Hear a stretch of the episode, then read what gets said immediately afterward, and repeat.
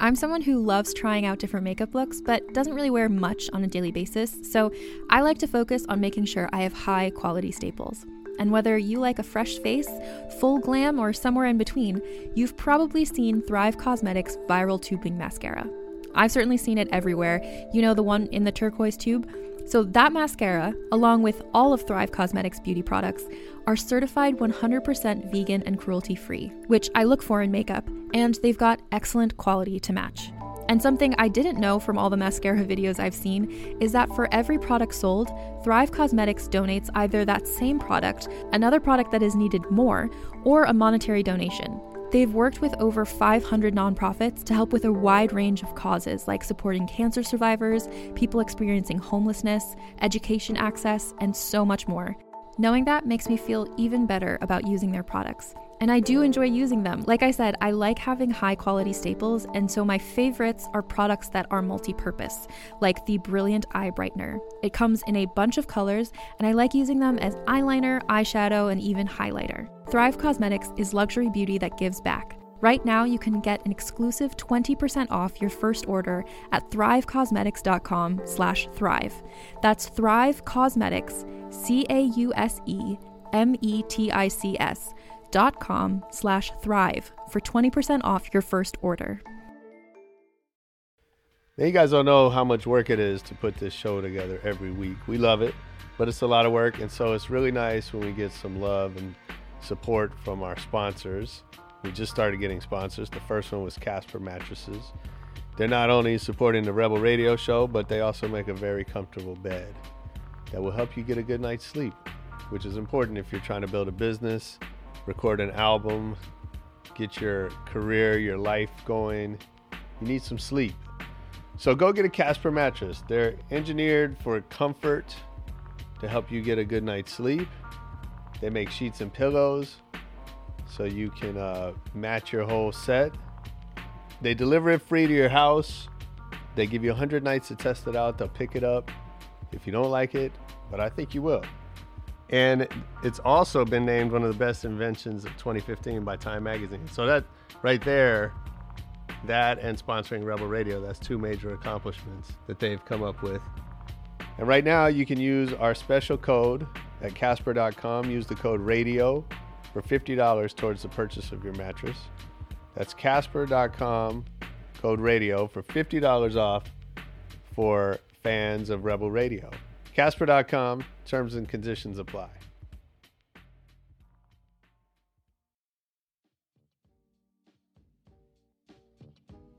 Hey, check it out. We got our second sponsor. I'm very excited to tell you about Hubba.com. It's a new site where people with products can list those products. Stores go on to find out about new stuff to carry. Influencers go to find out about stuff to write about. So if you have a product and you want to connect with influencers or retailers, list your product on Hubba.com. They're having a launch party here in Los Angeles. My man Peanut Butter Wolf is DJing. It's going to be a hot event February 17th. It's invite only, but because you're a friend of Rebel Radio, my man Saul from Hubba.com will let you in. All you got to do is drop him an email, saul at Hubba.com. Tell him you listen to Rebel Radio and he'll put you on the list. One thing in basketball I found really key is not getting too high and not getting too low. If you go on a nice winning streak, don't act like you won the NBA championship. If you have some trials and setbacks, don't act like your career is over. I see players all the time who do both. I remember back in the day, we had a very talented team, like all the stars on the street, so we would win 90% of the games. But when we lost, everybody panicked. Like corporate would act like the tour's over. Guys would act like their job is in jeopardy and it's not working out. Everybody would panic. I think that's really unhealthy as a player. What's up, y'all? Welcome back to Rebel Radio. That was Cassie with her favorite quote. Today's guest is my man, the professor. He is a star of the Ball Up Street Basketball League. If you're into basketball and street ball, you know this dude. He was on the AND1 tour for years, and uh, he's built an amazing career. The kid is 5'9, 5'10, something like that. He's my height, and he's been playing basketball for over a decade professionally, and it's it's amazing. Watch him on the courts. he's also got a, a great social media thing going. He's got a series of YouTube videos. We're going to talk about that. How he's how his social game is strong. He has this thing where he dresses up like Spider Man and goes out to public courts and and competes with people, and it's it's pretty amazing. And it has like 100 million views or something crazy like that. So he comes through the studio today to drop some knowledge on how he's built this amazing career, some of the ups and downs and things he's had to overcome. And uh, I think it's a great interview. I hope you're going to enjoy it. Before we get there, let's hear the EDM.com track of the week. Here we go.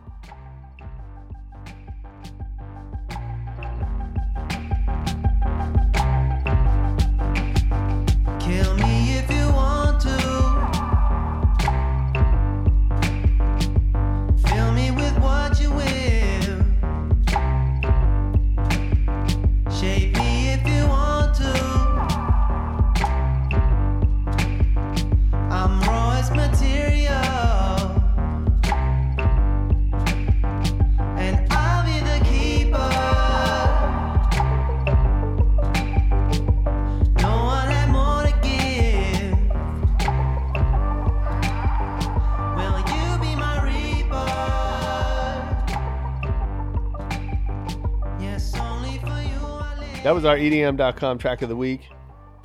The artist is Jada with a track called Ebony.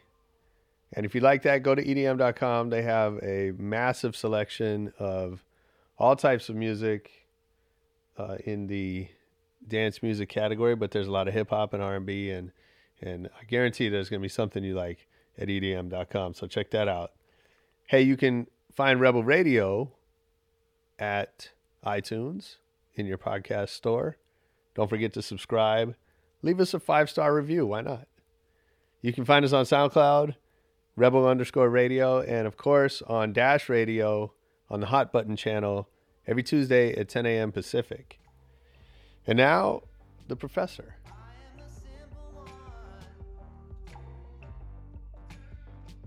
Well, I'm excited to have the professor here. Yeah. Thank you for coming. Thank, oh, thanks for Last time me. we tried to having you on your shoulder dislocated. Oh yeah, separated. Oh, that sounds even worse. Yeah. it all sounds bad. Everything all right now? oh, it's cool now. It was a second degree separation. So Okay. if you have a third degree, you got to have surgery. It's kind of a big thing, but it's it's more or less like a pulled tendon. It's just has Yeah. Yeah, chill. yeah. Yeah, yeah, for sure. No fun, I'm sure, though. Yeah. So it's all good now. Yeah. on. Thanks for being on. Well, dude, you're you're the real thing. You're you're a street ball legend. Sitting up here, we we um we haven't had any athletes yet Really? on the show, so I'm excited to to get to know you. And I've been following your story, and and uh, you know we we love having people on that have overcome some shit, Thank you, man. which which I think describes you really well. For sure. Yeah, It's always adversity. yeah, absolutely. Um, well, you know, I always like to start out just talking about Mm-hmm. how you got started and how, you know, how this path came together for you. Mm-hmm. Uh, Were you always playing basketball as a kid? Yeah, actually, so my dad put me onto the game when I was three years old. Wow. So I was really young, and then I really just took to the game. Like I would go to his uh, city league games, his men's league games, and I would actually sit there and like watch the whole game as like a three or four year old. You know, normally when we bring little kids to the game, they go run around the Yeah, halls or for sure. terrorize the bathroom or something. So I used to sit there and watch the whole game and just be really like intrigued by it. Yeah. And then by about fifth grade, actually, I knew I, I loved the game. My dad was my coach um, for like our AAU te- traveling team, stuff like that. And um, yeah, it was everything. It was like my recreation. It was it was what I would uh, do as you know as a release. So frustrated or something. Mhm. It was you know anytime I wasn't in school, basically I was playing basketball. Yeah, for sure. Yeah. And and did you ha- did you were you did you dream at the time of, of doing that professionally? Yeah, I think I think for every hooper, you know, you want to be in the NBA. Sure. You know, that's what you grow up watching and, and Yeah. uh, idolizing. So at the time, yeah, I wanted to be in the NBA. Yeah. And then um, when so when did you realize that that's maybe not the path? hmm Yeah, so it was interesting. Uh, always wanted to be in the NBA, even up until uh, I would say even in high school. You know, it's like even though like my path wouldn't look like I was barely even gonna play any college ball. You know, Mhm. as a kid, you kind of like a little you know overly dreamy at times. course. So I still thought I was gonna make the NBA, and then I remember being held back on the JV team as a junior when all my friends were going to play varsity. So that was like a big hit Mm-hmm. you know, to my pride, my ego, everything else. So that was pretty humbling, but I still thought, you know, at some point I was going to overcome things. Um, and NBA was a sight at that time. Yeah. And then I remember, I think it was shortly after my junior year started, I saw like the first AND1 mixtape. Mhm. And uh, that was my first intro to street ball. We, Wait. we had uh, street ball courts in Oregon, but Right. never like like I was seeing it on the East Coast. Sure. And so I Did was you know always- about about Rucker and all the all the all the New York stuff, all the street ball happening? that there? was actually my intro to it. okay. So I liked a lot of like uh, smaller guards in the NBA. Um, I, I liked Tim Hardaway, Mhm. and then I liked Allen Iverson when he came in the league, and they were like flashy type players. So I was already accustomed to that um, flashier guard style of basketball. Mhm. And then when I saw what they were doing at Rucker and on the East Coast, it uh, I guess it triggered my imagination, you could say, to try to, I guess, get more flashy and take that to the next level. And for me, that was just fun, you know. Yeah. Um, kind of like using my imagination with the game Mm-hmm. and then uh, you know stayed persistent i still you know eat sleep drink basketball and ended up transferring schools to a smaller school my senior year there was only like 300 kids in my entire uh, um, high school so i got a chance to start varsity Mhm. uh, had a good year got like second team all state and so i was really excited about that and i thought that colleges were going to come knocking and letters were going to come in the mail and then nothing came Right. and it came down to an opportunity where it's like the only, or it came down to where the only opportunity I was going to get to play college basketball was going to be at a local junior college. mm-hmm. And the only reason that I actually got on a, uh local team in Salem, Oregon, was because my dad, who owns a jewelry store, he sold a wedding ring, an engagement ring to the head coach. Oh wow. So he kind of like politics with him, like, hey, you know, my son, he loves the game. He's For really sure. skilled offensively. You know, he's pretty small, but you know, could you give him a look? Yeah. So he gave me a look, and then I ended up walking on the team as the last man Mhm. on my junior college team, and um, then just played one year, and then that following uh, summer I tried out Mhm. for what was then AND1 mixtape tour, Mhm. and then that's kind of how my career got started. King Tech and DJ Revolution, and y'all about to view the AND1 mixtape on video. Coming to you live. Keep it banging. Yo, yo, yo, yo, what's up? This is Wanye Morris, One More Entertainment, Voice the Men. We over here just vibing at Mass MASPD, checking out the AND1 compilation my man Free. We up in this joint. Why don't y'all fill it with us? What?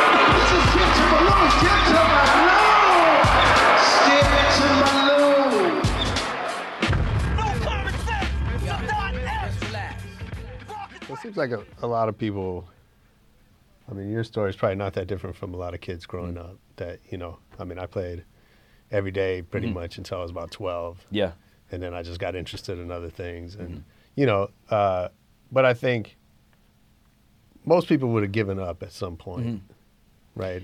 yeah. You know, it's, it's interesting too because a lot of parents today they ask me like, um, you know, how much, how many hours a day does their kid need to practice to Right. to make the pros, or Mhm. what does their kid need to do in order to play professionally? And Yeah. what I've come to notice is there's a difference between liking the game a lot and actually having it as your passion. Right. You know what I mean? It's like if it's your passion, you'll probably sacrifice like hanging with friends. Mhm. Yeah. You know, um, you know, I wasn't as into the girls. I was more like, you know, I shied away from that. So I Mhm. really was just basketball twenty four seven. Yeah. So I di- so I, I n- I negated a lot of bad choices that could have been made For sure. just because it was my passion. I would rather just hang out at the gym with my friends who like to do that full time. Yeah. And so I think, yeah, with all the diligence put into basketball, I think you know God honored that in a certain way. Mm-hmm. Yeah, and is that what it takes? I mean, you know, I think, like you said, kids have this idea that, like, you know, you just feel like everything's just going to happen for you. Yeah. right? Mm-hmm. Yeah, I think, uh, I think, yeah, I think if you're a guard and you're not, if you're not like six nine or something, just extremely, you know, out of this world mm-hmm. gifted, mm-hmm. the game's going to need to be a passion for you because the skill set that you're going to have to build is going to be have to be better than the millions of other kids that are trying to play Right. college and then play professionally as well. For sure. So it's going to need to be a passion because you need to. You need to put the a, a crazy amount of time in, but it has to be mm-hmm. fun. It can't be looked at as hard work, otherwise Right. you're not going to do it. Right. Yeah. So that becomes the difference. I've noticed. Mm-hmm. So, were you conscious of that? Like, at what point? No. Never was conscious of that. It Right. was, yeah, it was just fun. So I just mm-hmm. looked at it as like, you know, even if the the dream was gone to play college, it was like that's all I knew was fun up until that point. So I still stayed at it because even that freshman year in college, I played like five. I remember one game I got like 11 minutes, and that was like my biggest Right. playing Right. games because we were blowing the team out. Yeah. Mm-hmm. Like some guys on my team were injured, Right. and yeah, some games They it like was put close. the little guy in. Yeah, if it was close, I wouldn't even get in the game. Yeah. And then after that year, I remember it was the first time like I really hit the weight room. Uh, I was I was given like two a days, I was waking up at five in the morning, getting up mm-hmm. 500 shots, then working out the afternoon, then hitting the weights, and I started to like really just develop fast. Like my whole game changed like 180 in a mm-hmm. matter of like one spring, early summer. Wow. So by the time I tried out, um, and I was always really skilled offensively, but I got a little better on defense, a little more confident. Right. A lot of guys on my JUCO uh, team were going Division Two, Division One, Mm-hmm. and then by like that summer, I was hanging with them, and uh, so by the time I tried out from AND1, it was just good timing. Mm-hmm. It worked out perfect. So now let's talk about AND1 a little bit because you Mhm. know you you come up with this uh, goal of going to the NBA in mind, Mm-hmm. and then you know you switch to AND1, and it's obviously a different style of play. Um, you know, it's a lot flashier and uh, you know feels like more fun Mm-hmm. on the court. So how is that a tough adjustment? Yeah, so I guess for me, I was always flashy, so I felt like I felt like it was meant to be for me to be Okay. there. Uh, and I really loved entertaining people with the game. Yeah. Even and that's that's kind of what the the whole street ball vibe is. We're trying to like even today on balling, we're trying to entertain the crowd with the game. sure. Whereas like in the NBA or conventional basketball, you're trying to win championships, so you're trying to get the easiest bucket possible. You're trying Yeah. to utilize mismatches, things of that nature. So a lot of the aspects of the regular game are put in. We're just trying to give you the ultimate highlight. So if I'm on the break, I'll probably give you the most entertaining highlight over the most efficient pass. Mhm. You know what I mean? So I'll try to go Yeah. for the craziest lob I could possibly go to, even though maybe I could just go bounce pass to somebody for for a layup. Sure. Yeah. It's funny because I think the perception, and it- you know, definitely if you read the the in the sports articles or whatever, like, Mm-hmm. um, perception is that the NBA is is harder, like Yeah. it's a higher level of play. Yeah. Is that? Do you feel that way? Mhm. Yeah, I mean, uh, I would say yeah, the NBA is still is still the top. You know, it's the best players in the world. I Sure. mean, the what a lot of people don't factor in is the the size, the speed, and the explosiveness of the athletes are next Mhm. level. So like in the summer, I'll work out with NBA guys, and um, you know, you definitely feel, especially when you get out there on the floor with them, you definitely feel the difference. There's less time Right. to make good decisions. Right. So like your efficiency has to be higher. You got to think faster, Mhm. and uh, yeah, you just got to be that much more focused. Right. So like if I work out with them for a few summers and then go back and play where we're at, Mhm. the game will. It's awesome because the game will like slow down for me. Right. Sure. I feel I can do what I do. But the thing is, in, in our genre, like there's a lot of extreme talent. Right. Um, usually, like the guys, uh, like the guys that are known on the street ball circuit, they'll have like one part of their game or two parts of their game that are excellent. That are even better than some NBA aspects. hmm So, so that's why they're there. Right. So it's like some some guys on our team jump higher than players in the NBA. They could probably win the NBA dunk contest, even Yeah. though they won't let them in. Right. Right. You know, guys on our team can handle the ball better than ninety percent of the guards in the NBA. Yeah. You know, so it's like it's usually like one or two parts of your game are like really exceptional. Mhm. A lot of times, guys just can't make the NBA because they don't fit a position. Mhm. You know, like we have a guy named like Baby Shaq on our team, right? Extremely talented. He literally is like Shaq. He can post up guys that are like six Mhm. He's only six three, Wow. and he kind of plays like a power forward, but he can also play a guard. He can shoot. So Mhm. he's he's like crazy talented. But he w- in, in the NBA he'd have to be a point guard. Right. Then that's not really his style of game. Yeah, you know what I mean? So Sure. There's a certain mold you have to fit, and a lot of guys just don't fit it exactly, even though they're extremely talented. Mm-hmm. Yeah. Yeah. No, I get it, and, and I remember seeing that one, you know, for the first time. It Mm-hmm. was like, um, you know, it's so it's so much more exciting. Right. Yeah. Not to nothing against the NBA, right? Oh, appreciate but, it. But it's a different, right? It's just, Yeah, it's, it's funny. I took my son, uh, who's six, a couple months ago to to his first NBA game. We went to a Clippers game, Sick. and um, he was confused. Like he plays basketball, and and he, but we don't really watch it at home. And uh, he was like, "What's all this? Like, why is there music and fire and girls dancing and Yeah, like, yeah. you know?" And it's a lot for it's, I mean, first he, time experience. he didn't mind it, but he was like, "I don't get like, this isn't basketball." Mm-hmm. And you know, but I, it it struck me, it, kind of what you're saying is like, they got to build all this exciting stuff around the game because, like you said, the game is just fast and it's focused. Yeah. And Yeah. uh, you know, it's almost like AND1 incorporates some of that energy into the game itself. Mm-hmm. Um, and so I got the appeal of it immediately when I saw it, you know, back in the day. I appreciate it. Um, what do you think it's meant to culture? Mm, I think uh, our style of play, I would say, is the most exciting form of basketball that there really is. I think that, uh, you know, when it was on ESPN two, that was, you know, it, it changed the game. Yeah. So what I what I've noticed is, even like the flashy moves that they do today, the inspiration or whoever like originated that or put that on the map was always in our genre. You know, if, if you look at the NBA All Star game, and you'll see like you know, everybody's trying to kind of like show out that weekend in that Yeah. game. Like some of the moves would be like off the head, show or between the legs, or um, they'll do something that they actually got from watching guys on the street. So Yeah. that's I'd say it- it's a it was a game changer on many levels. Yeah, for sure.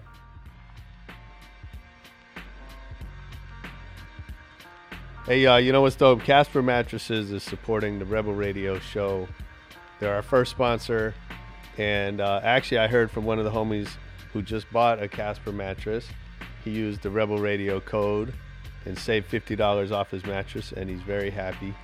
I hope most of you, all of you, will take the opportunity to get a new mattress that gets you a good night's sleep. You can get matching sheets and pillows. You can get your whole, you can buy a whole bunch of sheets and use them as wallpaper and just have your whole bedroom Caspered out if you want to. For a great night's sleep, get a Casper mattress. Try it for 100 nights in your own home. There's free shipping and returns if you don't like it. Go to Casper.com, use the code RADIO for $50 towards the purchase of your mattress. That's Casper.com, code RADIO. Save $50 on the purchase of your mattress. Casper.com, terms and conditions apply.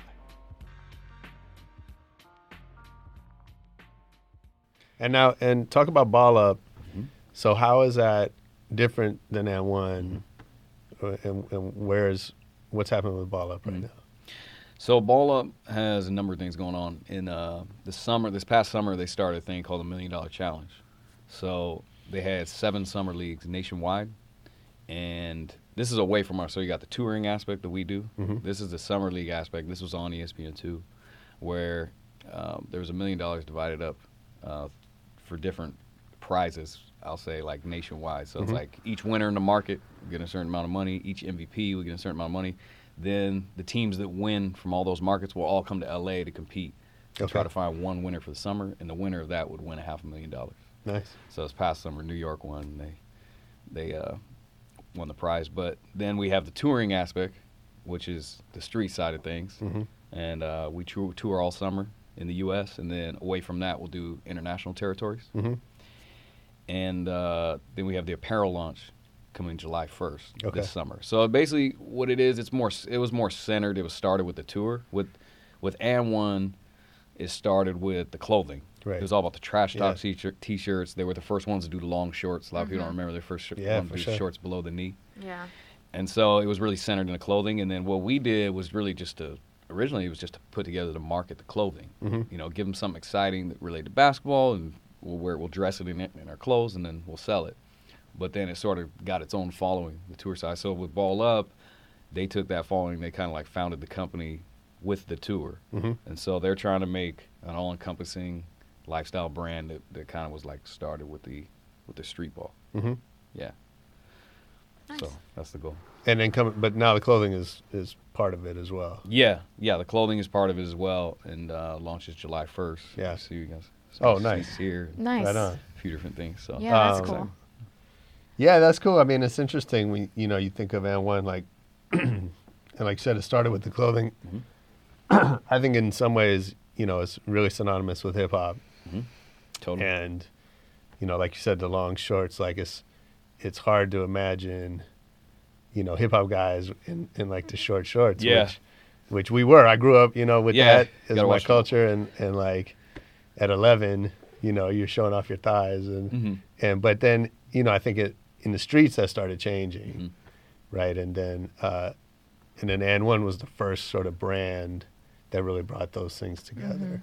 Yeah, it was interesting because I had never even thought of like a hip hop track playing over the top of like a highlight mix. I Right. think, I think, yeah, that was just like a perfect match made, you know. So when Yeah. I put that together, people just went crazy off that because now you sort of like the style of basketball, but now you could live in it because you could wear the clothing, Mhm. You could listen to music, Yeah. you dress that way, look, you know, it's a whole package deal. Absolutely. Yeah. So, how do you think about that uh, related to your own brand? Mhm. And I know you do all kinds of stuff outside, and, and I've seen you call yourself a basketball entertainer, which I think is really interesting. Mhm. Um, so, how do you how do you apply that thinking, you know, about the whole lifestyle to Mhm. to the Professor brand? Uh, so I've narrowed it down to where the kids for me, they really tag me as you know a ball handler, right? Crazy handles. Handles is still like super popular, just like Yeah. it was when the when the mixtapes first came out. Sure. So my whole hashtag is got handles, Mhm. and the way I let kids live in that is I made these started making these videos on Instagram about a year or two ago. Yeah. And what I would do is I would do like a crazy mix, either playing against somebody, and or I would just myself. I would do some crazy combo in the park by myself or in the gym or whatever. And then at the end, I always get the hashtag. I'd be like, "Got handles." Kind of, it's kind of like that "Got milk" Yeah. saying, Yeah. Yeah. Mhm, It's good. but it's got great. handles. And Yeah. then the kids, they it started to catch on. At first, I was just doing it to promote my um, dribbling programs, like Mhm. tutorials, right? These Mhm. online tutorials. But then they started just doing it on their own. They're making their own videos. It's kind of like, I, you know, they would like tag me in them or whatever. Like they wanted me to like repost it. So I started reposting a few of them, and then it caught on crazy. And now like it's its own thing. You know, it has its own page. Mm-hmm. Yeah. Kids make every day. We get at least five to ten a day. Mhm. The repost like Does the does the hashtag just because we're in marketing? So did the hashtag? Did you see like a rise in consumption of all your overall videos or sales or whatever you were doing, Yeah. like the business objective because of the handle? Yeah, I think so. I think I think me um, really keying in on just like the ball handling side of thing was best because you know if you look at all of basketball, the NBA and college have regular conventional conventional basketball on lock. Right. You know, so Sure. if you're talking about Showtime basketball, you got the Globetrotters and you got us, but our stuff is you know Globetrotters is more for the kids. It's like Right. you know it's Disney. It's a, it's a rehearsed game. Yeah. So I think we can we can own the market of Showtime basketball that's really real and raw, and they like that. And um, and I noticed, yeah, when I started utilizing the handles, people wanted to like live in it as Mhm. opposed to just observe it. And Which say, is "Oh, this amazing. cool." Yeah. So it's similar to like what we were talking about. Absolutely. They could like live in it themselves. For sure. Mhm. Yeah. When so, when did you realize that? What's that? Because that wasn't the plan at first, right? And, You know, I, I had these programs called Superhuman Dribbling. Yeah. And so I was trying to, I want to put out a program that just showed exactly how I got handles. You know, it's Mhm. it's there's many ways to get handles, but I just showed them my way. Mm-hmm. And so I was trying to think of a hashtag catchy, but superhuman dribbling is super long, Right. right? Pounds. Yeah. Yeah. And then SHD, they're not gonna know what that is. Right. That could have been Yeah. There's Something somebody's gonna mess up the spelling. and Exactly. All that. so. Came up with got handles, and then I realized it was bigger than just a Mm-hmm. a one-time marketing thing for the Yeah. programs. Yeah. That's great. Embrace it. So it's m- more or less it was an accident. I feel like Yeah. it was meant Mhm. to be. No, I, that's how a lot of the success stories are that we hear. Mhm. That like just kind of like spread virally. It's Mhm. all because somebody was just doing something really natural to them. Yeah. I have a question more along your just crafting your skill. Mm-hmm. How much is it, or how big of a priority is it for you to train with major NBA athletes or see them or kind of build that network hmm to your personal That's a good question. Um, in years prior, it wasn't as much of a priority. Uh, I would work out on my own in the gyms that I had been working out, working out at my whole life. And then four or five years ago, I met a good friend of mine now, but he's an NBA trainer. This guy named Mike Penberthy. hmm and uh, every summer out here he'll have his guys fly in, you know, kind of like live in LA and work out with him for a full summer. Mm. And being that we had built that relationship and friendship, he would always be like, "Yeah, come work out with my guys." So I go up there and work out with them. Since I did that a few years ago, then I've made it a priority. It's been Nice. great, but usually with NBA guys, they're on their own schedule. You know, it's like- Right. especially during their season, they're completely obligated to that. And then Sure. in summer, I was living in Oregon, and I was living in a small town, Salem, Oregon, which is an hour south of Portland. Yeah. So I didn't see many NBA guys, but now living Right. in LA uh, since 2007, you see them all the time. So Right. Why'd What- you move to LA? uh, originally, I moved to LA because I, I did this movie called um, Ball Don't Lie, Yeah. and actually never released. But Is that right? yeah, I had the lead in this movie. I was all excited. I remember I told everybody about it. Yeah. It's a welcome, big thing, welcome to, to Hollywood. yeah, I was young. It was really high. It was real green to everything. And then it never released. And then um, I was trying to parlay like like with what I had done on ESPN and the whole street ball thing into more like entertainment, like an acting type situation. But then it just didn't work out. Mhm. It wasn't meant to be. You know, hoops ended up taking up all my time. And uh, yeah, but I loved LA. I love the sunshine Mm-hmm. year round. The Oregon it rains every day, Right. and Yeah. uh, I made some friends out here, Sure. some some solid friends, and Yeah. just I figured it was the next It's the best place Nice. to be. Yeah. Agreed. And so I I know you so you, I know you did a couple movies. Mhm. Is that still Still something I want to pursue. yeah Yeah, uh, I think even now I'm starting to realize that, you know, after basketball, it's like, where do you go? Do you go to coaching? Do you go to training? Right. Mhm. Or is it more going to be like an entertainment tip? So right now I still dabble in everything, and I'm trying to slate things more toward um, that entertainment tip, really u- Okay. utilizing the YouTube platform. yeah Mm-hmm. So a few years ago, I came up with this uh, series, or a friend of mine who's actually here right now, came up with this series, of Spider-Man basketball. yeah that's And- that's, that's amazing. I, I watch it with my son. Oh, oh, thanks for checking it out, man. yeah So, this man over here came up with it. But, nice. uh, yeah, so. so explain what it is for, for people that Yeah, so, so basically, it's it's uh, it's Spider Man. It's like a video comic book, and it's Spider Man who plays basketball instead of fighting. Mm-hmm. Okay, so it's like the parallels have always been made with like superheroes and sports, Right. And especially basketball. You know, it's like oh, he was the hero of the game, or Sure. you know, his hops are crazy, look like he had superpowers or Yeah. whatever. So right. Well, Shaq believes he really is Superman, right? Yeah, there you go. so, yeah, so putting those together, this just like worked, and we Yeah. really started it out. It was just gonna be like a prank, and then we decided to make it a video comic book to kind of string people along instead of doing the same thing every mm-hmm. time. And then what that told me was that like mixing my style of basketball with things like pop culture, like entertainment, Mm-hmm. was like a home run. Right. So Yeah. then decided to build upon that, and I'm going to expand on that, and then try to take things in more of a entertainment way. But I think I always dabble in like teaching the game, and Mhm. um, you know, if coaching in the future in the long run, you never know. But Mm-hmm.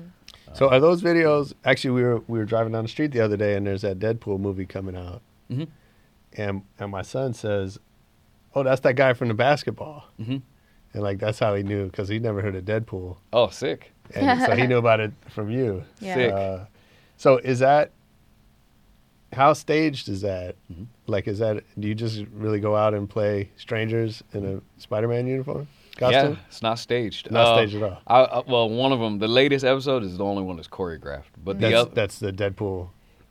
the one with Deadpool, Right. Yeah, the last scene on that one's choreographed, Okay. and the new one's choreographed. But other than that, the first six, uh, basically, I would just go to the court. The first, the first time is the the camera crew. They would go to the court funny. early, Yeah. and they would act like they were just shooting around, Sure. and then I would just come up with a basketball. I usually like walk through a playground with a bunch of kids, Uh-huh. so they'll follow me over to the court, Oh my god, that's so funny! and funny. they'll start playing, and then after I get done, I'll just leave. Yeah. Don't take off the mask or anything. Yeah. That's So, amazing. Yeah, so it got to be where it's fun, and then after a while, we didn't have to hide the camera crew because people were happy just to be a part of it Sure. Right. and have fun with it. And Yeah. then the reason we choreographed some of them is because like we want to do a villain showdown. Mhm. But it's like how you do a villain showdown and make it real. It's like Right.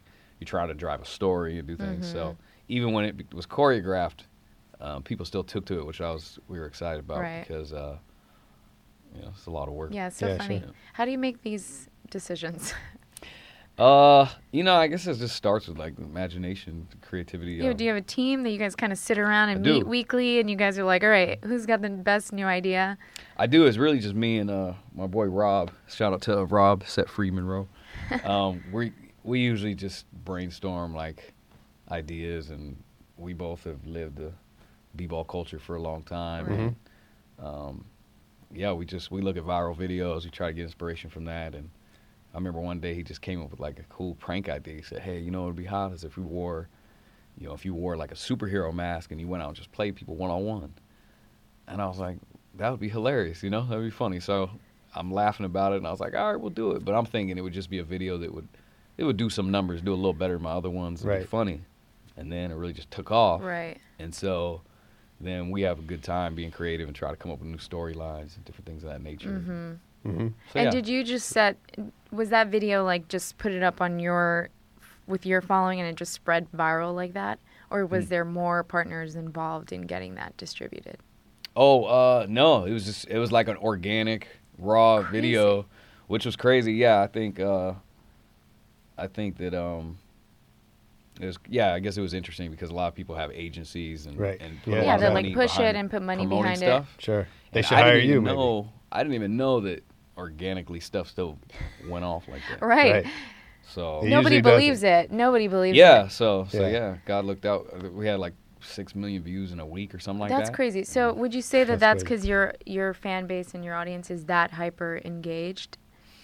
They are now. I think it was because of that. Yeah. So that was a few years ago, and that kind of like ignited my whole like digital platform from its you know Instagram to to Right. YouTube to So do, Facebook, does that feel like that's the motive when you're thinking about new ideas? Is it what can I serve? Well, we mm-hmm. heard the term super serve your core base, but like, Yeah. is that the priority? Like, what do these guys want to see next, and then keep just giving it to them? Yeah, so I guess I guess trying to captivate more of a mainstream crowd. For the longest time, I had like a niche audience who mm-hmm. really like oh. they like street ball. They mm-hmm. like you know raw, like hit up the courts, you know, do your thing, and then they like the highlights from that. So Okay. I was trying to expand and try to grasp more people that weren't necessarily just that just love that style of basketball. So mm-hmm. in combining things with pop culture, I found that even somebody who maybe just like Spider Man can watch it and be like, oh, this is funny. Right. So I'm trying to like broaden the audience, but also satisfy that that core. Sure. Right. And and do you worry about that? Like, is the core gonna like this versus, like, how do how do you think about mm-hmm. that stuff? Mm-hmm. Yeah, uh, exactly. That's those are some of our conversations, and I think that I think in order to expand, you always gotta like take a risk, you Yeah. know. So so I think even in like the, the last episode when we choreographed it, the thought was like, well, is this gonna be too fake? You Sure. know, are they gonna Right. embrace it like they embrace a movie scene Mm-hmm. or whatever? I think what we found is some of the core they they didn't quite like it as much, Yeah. but then like the mainstream didn't care at all. Mm-hmm. So the numbers still went still went rampant. And So I think at the end of the day, I'm still putting out other videos that'll show Right. like my regular grind Mm-hmm. so they can be satisfied in that and try to Yeah. grab new people. Yeah. Yeah. So I know one of the other things you do, you, you know, you travel around the world and you Mhm. play kids all over the world. Blast. Oh, those are like clinics, yeah. Yeah. Yeah. Yeah.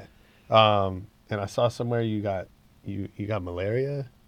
Oh yeah, And is it where was that? yeah. It was crazy. That was actually uh, the last It's crazy. AND1 event I did before it Wow. turned the ball up. Yeah. It was in uh, 2010. We went to Angola, Africa, Mm-hmm.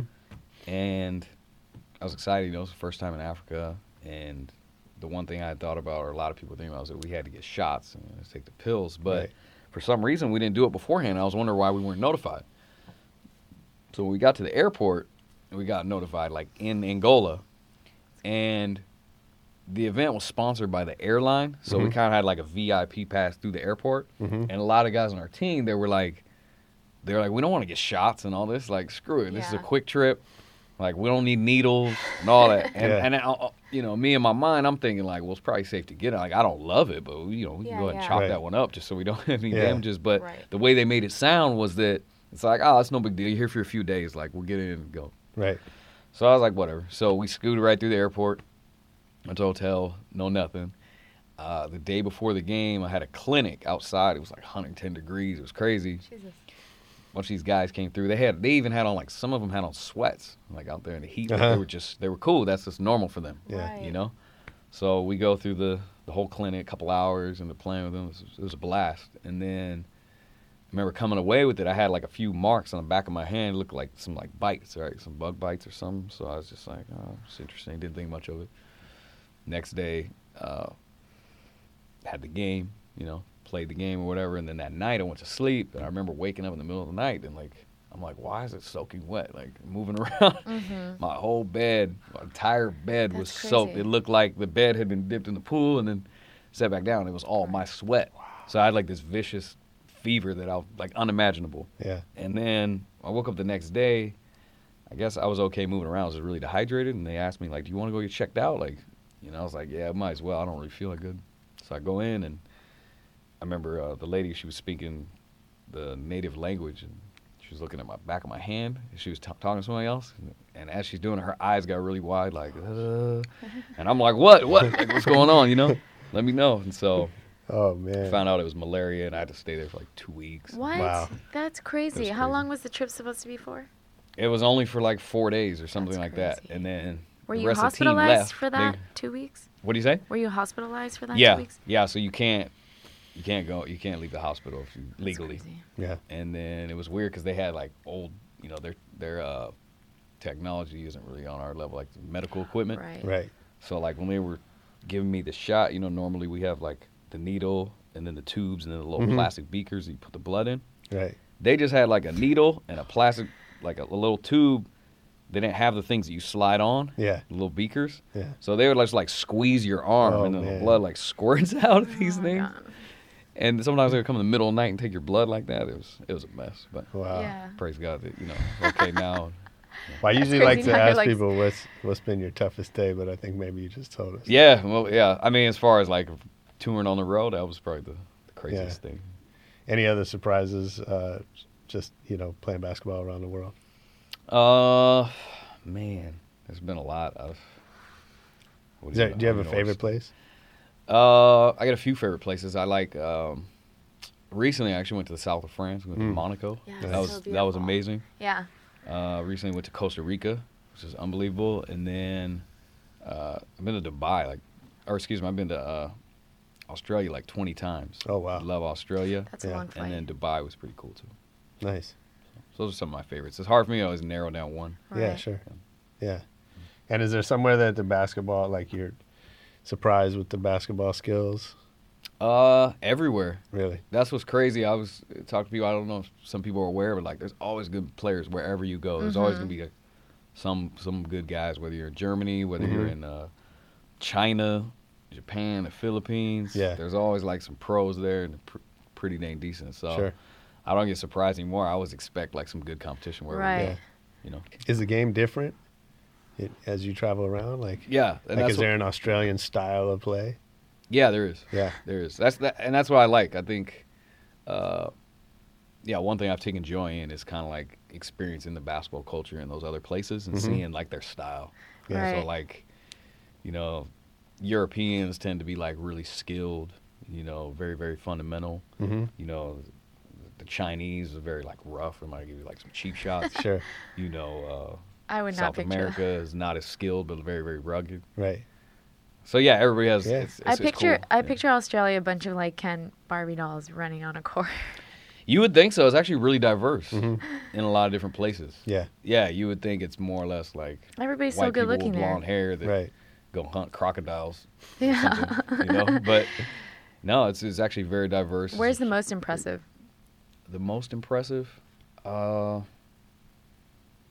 I would still say the U. Certain parts of Europe and, and the U.S. I think still still rule for basketball. But what's impressive is that the Chinese leagues are becoming really good. Like NBA players, you know, if Yeah. contract doesn't make ends, we'll go over there because Sure. the economy's so good and they're able to pay pay big. But also that's helped the skill level rise. Right. Mm-hmm. So, you know, in America we might not think some Asians would be the greatest at basketball, but Mm-hmm. China some great players. Yeah. You guys don't know how much work it is to put this show together every week. We love it, but it's a lot of work, and so it's really nice when we get some love and support from our sponsors. We just started getting sponsors. The first one was Casper Mattresses. They're not only supporting the Rebel Radio Show, but they also make a very comfortable bed that will help you get a good night's sleep, which is important if you're trying to build a business, record an album, get your career, your life going. You need some sleep. So go get a Casper mattress. They're engineered for comfort to help you get a good night's sleep. They make sheets and pillows so you can uh, match your whole set. They deliver it free to your house. They give you 100 nights to test it out. They'll pick it up if you don't like it, but I think you will. And it's also been named one of the best inventions of 2015 by Time Magazine. So that right there, that and sponsoring Rebel Radio, that's two major accomplishments that they've come up with. And right now you can use our special code at casper.com. Use the code radio for $50 towards the purchase of your mattress. That's casper.com, code radio for $50 off for fans of Rebel Radio. Casper.com, terms and conditions apply. Are you are you scouting talent at all? Uh, Just ball up. yeah, just because naturally you'd see somebody and you're like, wow, that guy's so talented. And being older and gone through like your whole life playing basketball, I feel like you would definitely call it out. Oh, definitely, Right. definitely. Uh, especially with ball up too. So, a lot of the people who um, had owned AND1 internationally, they've now bought into ball up. But this is like really recent, within the last few months. So, with those territories starting a company, uh, what we're going to be doing is the same thing we do in the states, where we look for new talent every year, and there's actually a contest that runs throughout our tour. Same Right. way I got on. Yeah. where one person can win a contract with the company. So we've done that the last like four or five years in, in the states with Ball Up, Mhm. and now for the first time we're gonna do it internationally, which I think would be really be cool. You That's know, cool. So so there'll Yeah. be like Ball Up teams in those territories, and then they'll have the possibility to even join our team. Mm-hmm. Yeah. And uh, so yeah, scouting has always been some big because Yeah. We we would always look in the past for like people to play against when we would come in that territory, and there would kind of be like people that would live in that country as like an ambassador or whatever. Right. So that was the scouting aspect, and then now with social media, I'm always scouting, looking for people to Sure. bring him into the, the Guy Handles family or Yeah, that's awesome. possibly. Be. Yeah. it's interesting. I mean, you know, we hear a lot now about like crowdsourcing, you know, and Mm-hmm. but you know that's kind of what AND1's been doing Mhm. from day one, right? And Yeah. um, you know, you can't just show up at an NBA game and get on a team. Mm-hmm. uh, but so how? I don't know if you know this, but like, how has it worked out for them? Obviously, they got you, so that's that's been a big plus Mhm. for the league. But um, what about the other players that have come through that system? How's that worked out? Oh, It's been incredible. I mean, talk about guys' lives completely changed. You know, Yeah, Mm-hmm. um, had a passion for basketball, didn't work out in college. Maybe Right. you know, maybe they got in trouble, had a kid, you know, whatever, whatever Yeah. the case may be. But Sure. extremely talented. You know, could play on the top pro level. So now it gave them outlet to actually Yeah. make basketball a Which career. is awesome. So we have you know a guy out of Phoenix named G Smith who's got a big following now. He's popular. He's been touring with us past three years. yeah, Um, it's been great. So Right. there's a, oh the guy that won um, this past summer was actually he was amazing. He's five five. This kid, his nickname is the Mosquito. okay, He's like the quickest player you've ever seen. Right, he's five five, very skilled. yeah, But you know the strength of his game is defense yeah, and uh, it's cool because he's got like MVP of like his ABA in Atlanta. He's got Mhm. MVP of the summer league for years, and but he never he really had an outlet, and nobody would give him a shot. He's five Right. five Yeah. overseas. They want you know they're looking for big bodies, Yeah. guys come in and give numbers, and he's good enough to do it. But it's just, Right. they're scared to take a risk. 'cause Sure. He's a small five five. Right. yeah, So now he's with us and he's doing his thing. So. Yeah. Yeah, that's awesome. yeah. I find that so interesting that like you know, like you said, there's, you know, you'd look stupid if you brought on a player to your team, you know, that's five five, and he Mhm. doesn't work out, right? hmm And so, you know, in I think in the NBA, like in that environment where the stakes are really high, hmm they have to make really safe choices, Yes. and they overlook a lot of opportunities. Like who Yeah. knows, that guy might be great. You might Mhm. be amazing in in the NBA, right? But Mhm.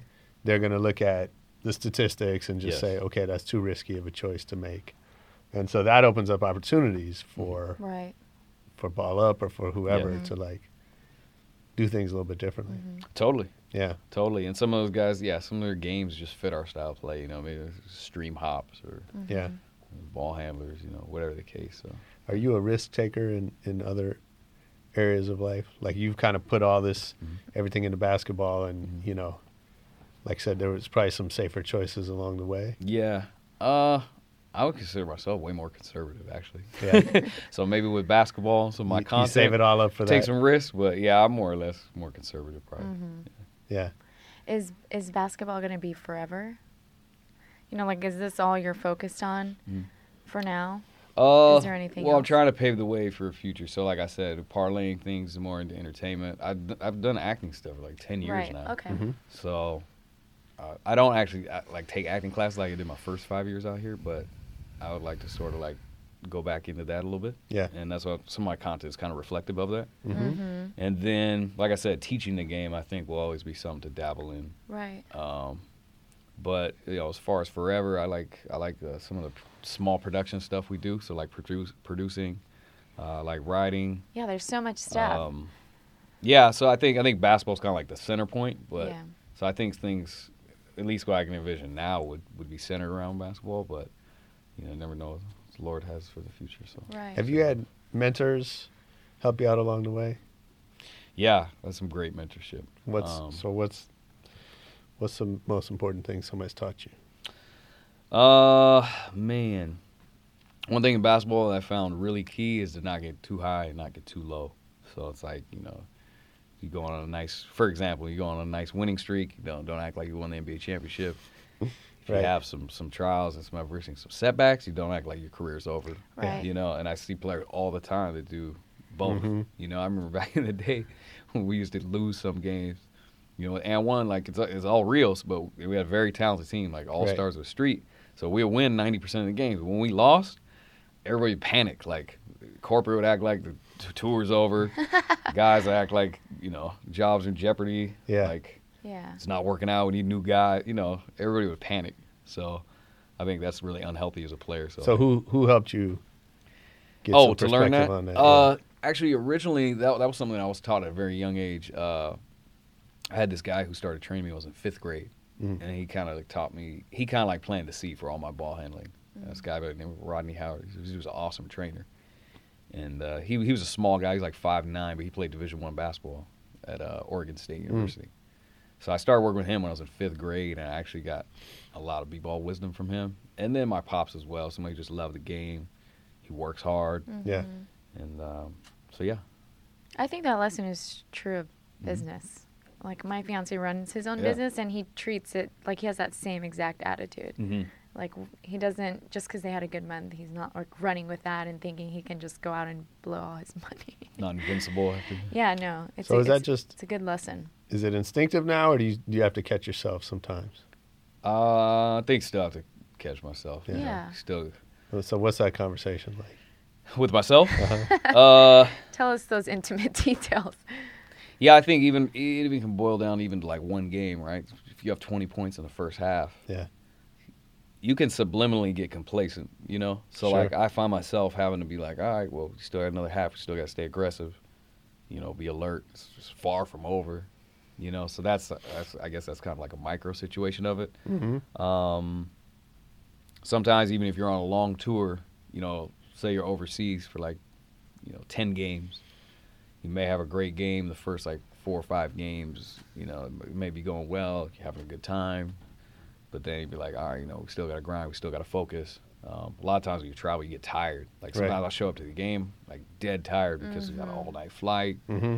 or you know, you, a lot of times this is a situation you get to a city and you think you're gonna rest because you just came from a different country, but you don't. You just go promo all day, Right. Yeah. and then promo all day the next day. You're like, when are we gonna rest? Sure. You know, Yeah. but you Right. don't. Then you get to the game, and it's like, all right, you gotta get focused. Let's you know, let's get it together. So yeah, I was constant, constantly reminding myself. Yeah. sure. that's a good uh, lesson. So, so teaching or coaching is Mhm. going to be something you're going to do more of. What's the most important lesson a coach can impart onto like a team or some like an individual you're mentoring? Or an individual, oh my gosh, there's so many facets to the game. You know, I would say it's really hard for me to pick something, one thing that would be most Mhm. important. You know.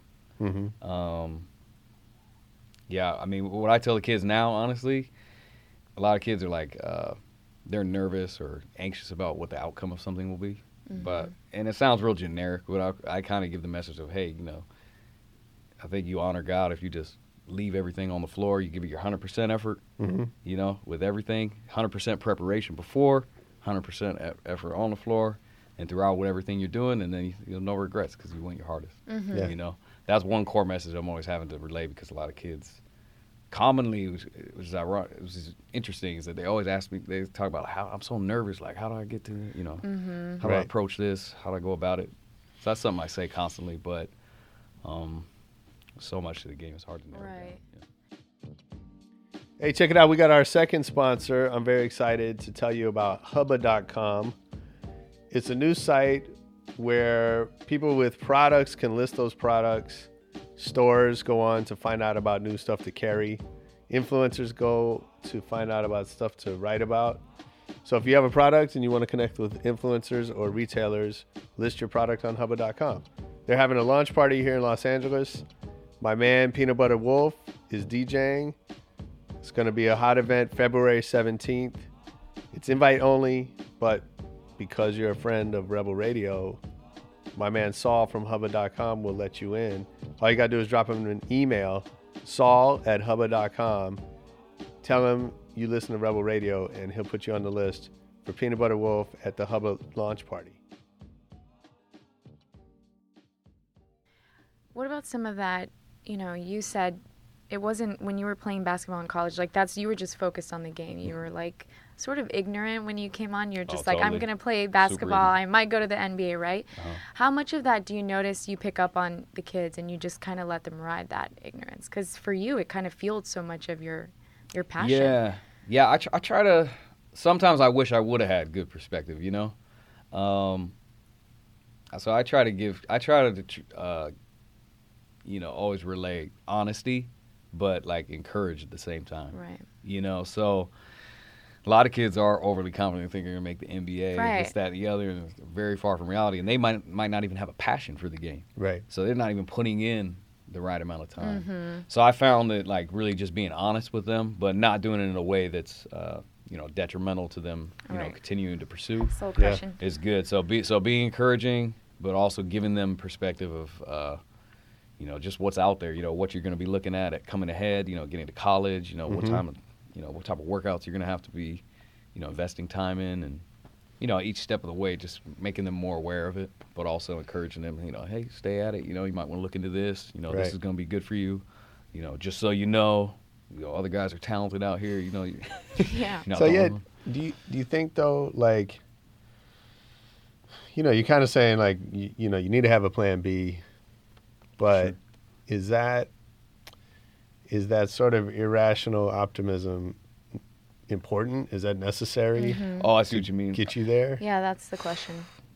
I don't know. I felt like my path was meant to be. You know, Yeah. I I don't think I would tell somebody to spend all their time, put all their chips in b-ball. Mm-hmm. Um, only because if you look at the by the numbers, only Absolutely. a few, uh, you know, small percentage of basketball Right. players. I can't remember. I've seen the statistics before. It's alarming. Oh, um, the small percentage yeah, of basketball players that will actually even play college basketball from Right. from junior college to D1. There's a very small percentage there. Yeah. And then there's a very small percentage that will actually go from there and actually play for a living somewhere, whether that's overseas, NBA, It's like it's like winning the street lotto. ball. Yeah. Yeah. Yeah. So so I would always encourage you know education. So you know putting education first. I didn't. Mhm. Um, I'm not gonna lie. I, I t- sometimes I'm amazed that God honored all the diligence I put into basketball because I didn't Sure. uh, Right. didn't utilize studies like I should have. But that's kind of what I wonder. Like, Mm-hmm. I mean, you know, in hindsight, Mhm. you know, it, it sort of makes sense. But hmm I think for most, yeah, for most kids, you should put education first because, Sure. you know, at the end of the day, it's like b-ball is one of those kind of like shoot for the stars type right, career choices. You know, Yeah. like you know, making Right. music or you want to be Brad Pitt. You know, Absolutely. Right. Not gonna happen. So But you w- need that Right. that plan A, and keep that as a hobby. And if that can ever be the plan A, then scoot over in time. But like Yeah. when you see, I mean, we've interviewed a, a ton of a dozen artists, Mhm. and they all have given up everything hmm to just do their skill. Yeah. And there is no plan B. Then they Mm-hmm. all say like, "What is the plan B?" They're like, "I don't know a plan B because this is all I know." And I Mhm. feel like you kind of have to just have plan A. Yeah, I mean, You know, but, because- but then it's interesting because there's a whole bunch of people where it didn't work out for. And- And, Absolutely. probably m- many of those, and then you don't hear about those Right. because it's kind of like shameful where people, Yeah, you yeah. know, we kind of sweep, Yeah, those under yeah, the rug and then, go, and then go the other way. yeah, So, yeah, it's interesting that most people that do a lot of times there is no plan B and they just go for it. But I don't know. I would s- I would say I don't know. to help that person. I don't think Yeah. we're encouraging people to drop Yeah. out of school. Yeah, no, I, on No, this show, but- but but, but, I- as far as their aspirations, but there is something to that, right? Like to just being all in, Mm-hmm. Right. And Mhm. sometimes, you know, against it'll show your dedication level. Yeah, something like that. Like you know, I don't know. I I don't know if it's possible to get there Without with the a, with all a, in. if you have a really strong plan B. That's like yeah. you know, because I think I think it's probably so tempting to give up Mm-hmm. at, at different points, Mm-hmm. right? Right. Yeah, yeah. Uh, It's interesting. A lot of times now, when I'm looking at people's stories and different things, what I'm starting to realize is uh, persistence. Uh, like like diligence is always honored, but also just the persistence. Yeah. You know, if you stick at something long enough Yep. and continue to improve in that, a lot of times that can work out. Right, you but that's true. run. That's Yeah. true of everything. I mean, that's constant business lessons we share with each other and our clients and our, you know, it does. It takes a lot of persistence. And- Yeah, and which the- is easier said than done. So Right. How do you, how do you track your improvement? Uh, I track my improvement through social media. Mm-hmm. social media now because I'm always about like branding. Right. Yeah. Um, but I think in the past, I always made it a goal of mine, even though, you know, I'm continuing to do the same thing is that I want people to think like, oh, he's got better this year. Mm-hmm. You know, so I'm always still trying to improve my game every year. I Mhm. think, you know, even up until the last few years, I think every year you could say he's a little bit better at this, Right. a little bit better at that, and I think over the course of time, it, you know, you really can observe it. Yeah. Mm-hmm. So when you think about branding and your and your own brand, um, obviously you know a big ath- a big outlet for athletes is is endorsements and you know brand partnerships. Mhm. How much are you paying attention to that? Obviously, you have the ball up, Mhm. you know, relationship, Yeah. but but beyond that, how much are you thinking about that, and and what do you think makes a good fit for another brand with your brand? hmm Oh, I mean, I'm thinking about it tons. Yeah. Uh, yeah, like Ball Up is the greatest fit because you know it's a B ball, Mm-hmm. you know, merch, clothing, Sure. clothing and apparel, right? So that makes the most sense. Uh, just signed a deal with this wristwear company, the Deuce brand. Mm-hmm. So they're making the God Handles bands. Everybody likes wristwear, whether it's watches, bands, whatever Yeah. the case. Um, what also has fit in the past is like food and drink. You know, I did a bunch of stuff with Mountain Dew over the years. Okay. Did a KFC campaign last year, two years ago, something like that. Um, basketball, Mhm. do a lot of stuff with Wilson, even currently. It just Yeah. just got done with the Wilson X campaign. It was like new basketball that came out that like tracked your uh, shooting progress. Oh via yeah, app. yeah, it's pretty cool. Um, I mean, all things that kind of go hand in hand with the culture, right? Right. right. So, um, you know, clothing, merch, food, drink, basketballs, training. I got uh, Power Hands. These Uh-huh. gloves you wear. It's like these weighted gloves. This new technology they came out with that you dribble with, Wow. and it uh, decreases your dexterity. Take it off. And Oh, there's, then you- and there's extreme influx of the Really. increase in the dexterity. It's Wow. incredible. Yeah. Oh, really Nice. cool. So stuff like that. So think about especially the non, like you know the KFC and the Mountain Dew, like stuff that's not basketball. Mhm. How do you know what's a good fit for you, Mhm. and and how does that relationship work? hmm Uh, yeah. So for me, everything is about being family friendly. Mm-hmm. I definitely want to cater to the younger crowd. Sure. Which is, I think, the big majority of my audience now is like the, the younger kids. So Yeah. I'm trying to. So Uh, we're not gonna see you on the whiskey. uh, no, no. right. I mean, ult- ultimately, me as a Christian, myself is like more like pro Jesus. So Sure. obviously, that's going to be pro family. Okay. Right. So I try to I try to stay in that lane. So anything can cater that. Yeah. So I would probably wouldn't do like beer, alcohol, Right. which have been offered more than a few times. Mhm. Um, when somebody wanted this underwear company approached me one time. It was like uh, it was something like about like sagging your pants. I can't remember what the name of Oh, it, but wow. the brim was supposed to show like when Uh-huh. you sag your pants. Yeah. So I just I wasn't like. like, And that's not even like horrible, you know what I mean? But it just Yeah. wasn't a fit for Doesn't me. it's Right. not you. Yeah, I don't Yeah. sag. Uh, you know, now the new generation they sag like Right. below the crotch. Like Yeah, that. yeah. It's crazy. So. Right. But in For your sure. mind, like, what's what's success? Like, Mm. let's say you did do something with Mountain Dew. Yeah. Like, how do you know that that partnership is a success? Is it because your fans were like Mm-hmm. really excited and they were commenting or engaging a lot with the content, or was it because Mountain Dew was like, we just sold a shit ton of Mountain Dew? I think it's both. know? Yeah, I think it's a combination of both. So the now the analytics are off the charts. Like you can really track Right. things really down to a science. You Right. know, as far as like how long did a person watch that video? At what point did they start to tune out? If there was a heavy like tune out rate, Mm-hmm. uh, like you said, since we ran that campaign, what did sales look like? What did they look like regionally according to his analytics? Where his demographic is actually at. Yeah. They can do it like so. So they really a- uh, analyze those on a deeper level. Yeah. And so I think it's both comments, likes. What does that do for you in terms of like, you're just your business planning and Mhm. like if you're like that worked out really well i want to do more of that are Mhm. you like conscious of that or you're just letting them approach you and then you're like all right let's do this Uh, no, I'm definitely conscious of it. So daily, I'm looking at analytics. Uh, Mm. Now I'm in the midst of trying to figure out who to sign with. Uh, you know the uh, these YouTube agencies are really Mhm. big now. Right. They're not affiliated with YouTube, but they're the agents. Right. They're like the middlemen Yep. that would bring you advertising. sure Sure. So it's it's like a huge thing. I'm trying to. My deal was just up like early January with this other company I was with, and so now I'm looking to re-sign with another one, and so I got to take all those things into account. Yeah. So if I was on your team, Mhm. uh, what is something I would hear you say a lot? You hear me say a lot. Oh man. Uh, Maybe I should ask these guys. Yeah, you, you might want to ask them. I'm not sure. I'm always joking around, so I'm to figure out.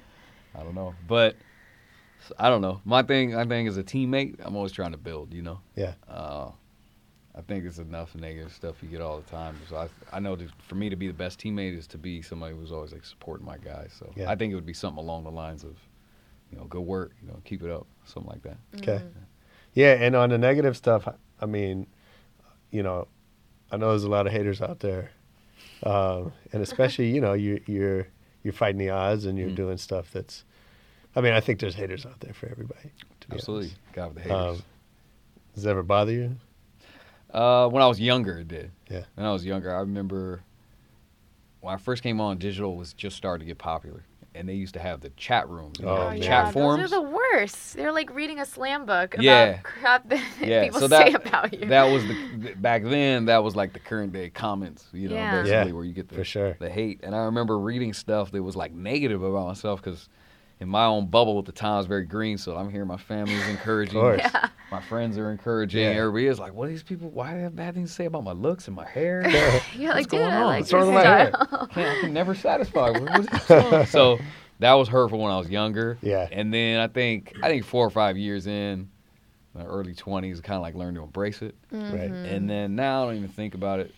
But what I've come to know is, if you don't have people who are like threatened by like what you do or like, a, and I, I don't want to say offended, but if you don't have people who Mhm. are saying something negative, I think that you can. It's safe to say that your stuff really isn't that big of an entity because Right. I learned that it's human nature. To, once something gets to big enough to a point, then other people are gonna feel threatened because it's like they want that, Yeah. that same Of course. title too. For sure.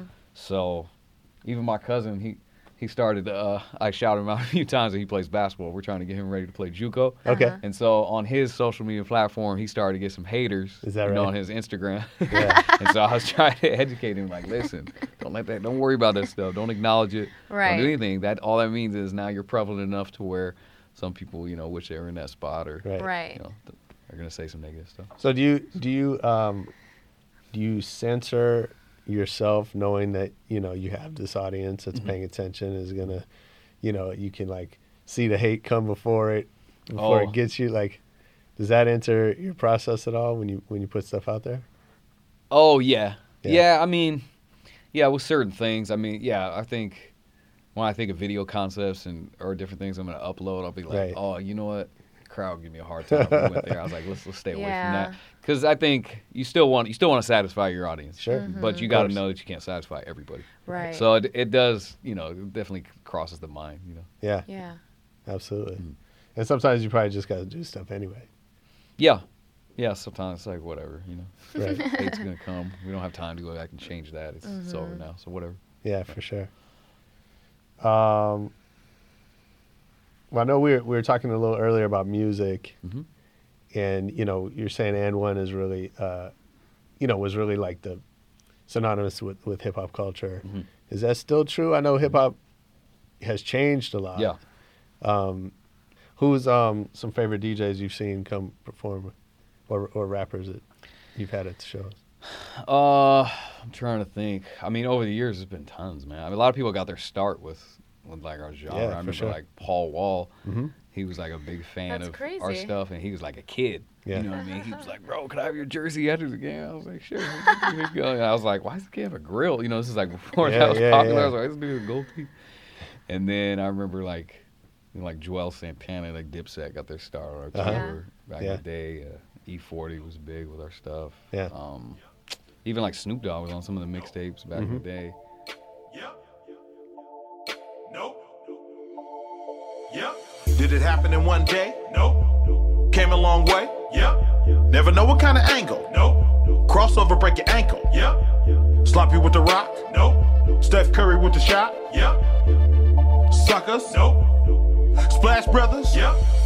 Ain't no stopping? Nope. Klay Thompson? Yep. Under pressure, is he choking? Nope. Do it big like Bogut? Yep. Never let him There's tell been us a that we bunch. can't. I mean, what about lately? From the new? You know, I'm not as a, like a lot of these people. I don't even know who they are. 'cause I'm Yeah. not. I'm not as in on like the new like The rap culture or yeah. whatever. I mean, I know like the mainstream you know, people you hear about Uh-huh. regular, but um, you know, a lot of people tar- take part in our genre, whether they're coming to the games or you know follow on Instagram or whatever Mhm. the case. So, Mhm. Right. Do you ever get starstruck? You see somebody at a game where they come up to you afterwards and you They're a fan. like, that would be crazy. Mhm.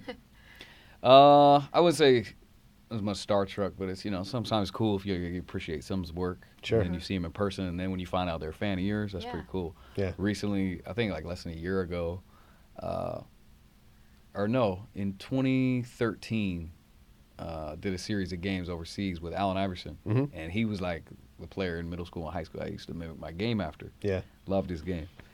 And then we were having conversations. I come to find out that he was a big fan of our genre. And- Nice. And, he had been following my videos for a long time. He said his sons actually like watched the Spider-Man thing, and Mhm. they were really taken by it. And he he was going on and on, like talking about it for hours. You know, he's asking me about this, and I'm sitting there tripping out because I'm like, you know, he's a Hall of Famer. This is who I grew up watching. Yeah. So that was sort of surreal, and that was very cool. That's cool. Um, but yeah, I think I don't think you know if if if you're I guess starstruck like, sometimes that I kind of Yeah. think about that as unhealthy. You know what I mean? It's like your values with another human is a little Right. too much. You know what I mean? But I think it's cool to like you know for somebody uh, whose work you appreciate to kind of be a mutual fan. It's pretty, Yeah. it's pretty cool.